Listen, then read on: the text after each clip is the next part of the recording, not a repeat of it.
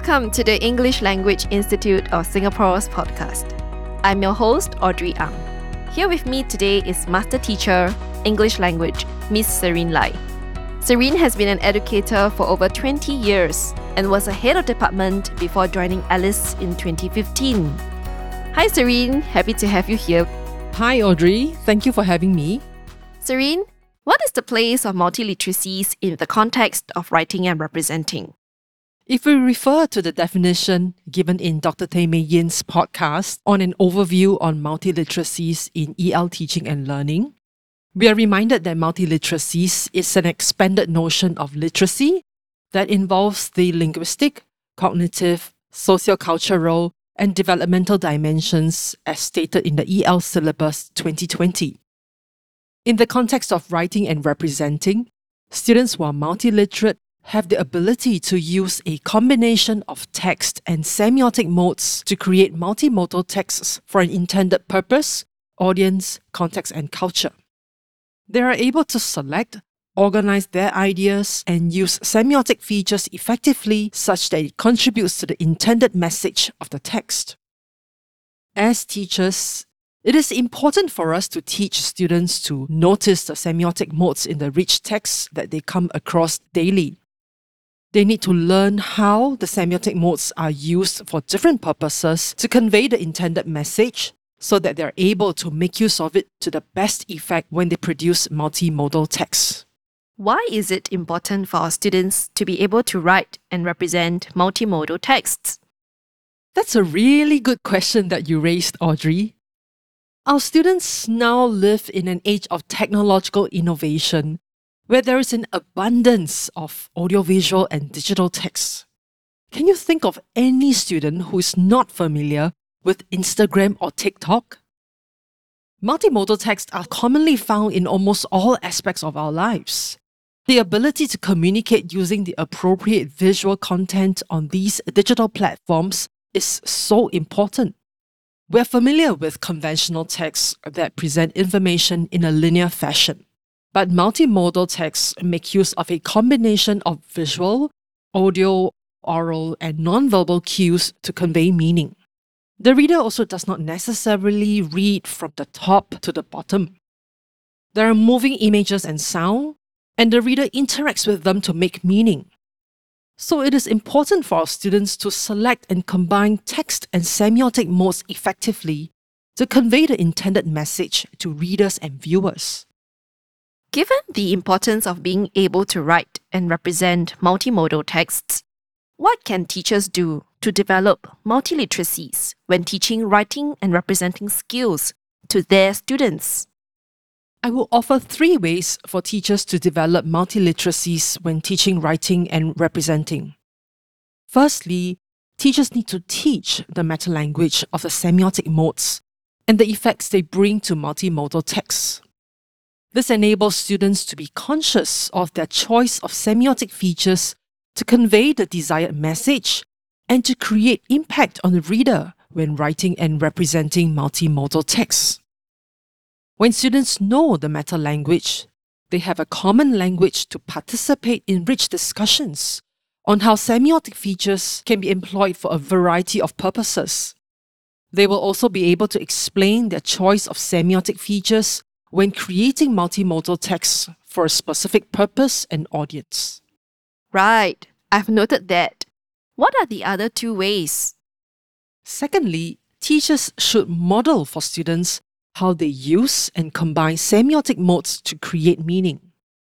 They can use a think aloud to show students what goes on in the mind when one goes through the process of selecting, monitoring, and evaluating the use of the semiotic modes.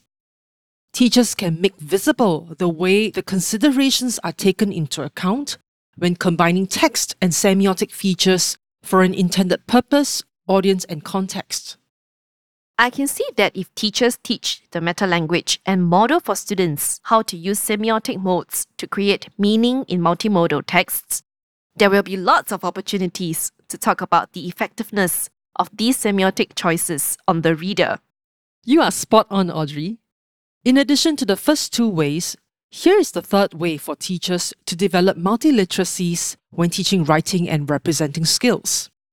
Teachers can facilitate rich discussions with students to analyze and evaluate how semiotic modes are effectively used in multimodal texts.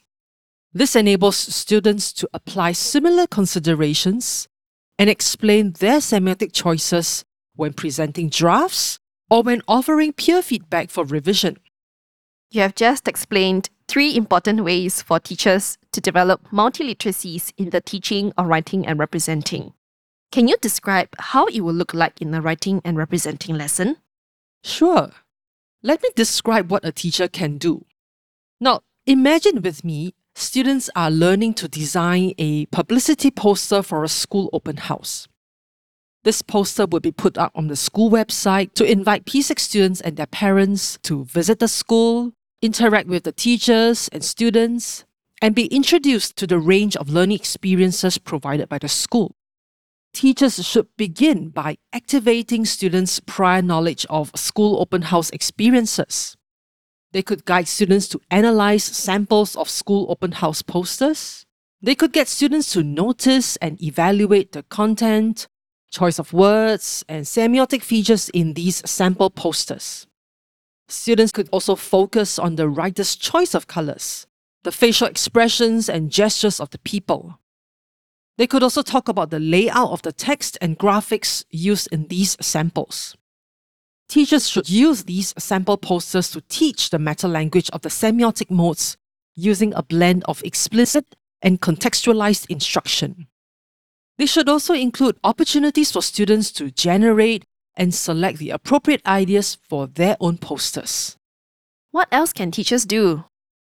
Well, earlier on, I mentioned that teachers should make visible the thinking processes they go through when selecting, monitoring, and evaluating their choice of text and semiotic features. So in this example, teachers can use a think aloud to demonstrate how they weigh the options of colors and font types that would best represent the school identity. During the think aloud, teachers should articulate the considerations to be taken into account when selecting photos for the poster. The facial expressions and gestures of the students in the photos should reflect the school vibe.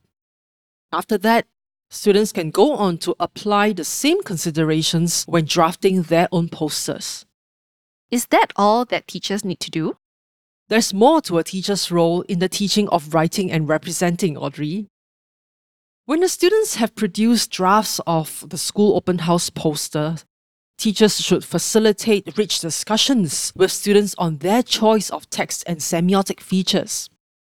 It is important for students to learn that their choices must take into account the purpose of the school open house and the target audience, which are the prospective parents and their P six children.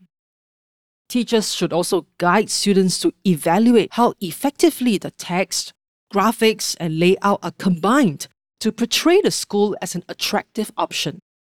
All of this has given me much food for thought about planning exciting writing and representing lessons. Thank you, Serene, for giving us your perspectives on developing multiliteracies in the teaching of writing and representing. My pleasure. And that's it for today's podcast. For this episode's show notes, do visit our podcast website at go dot gov dot s g forward slash E L I S podcast. Thank you for listening.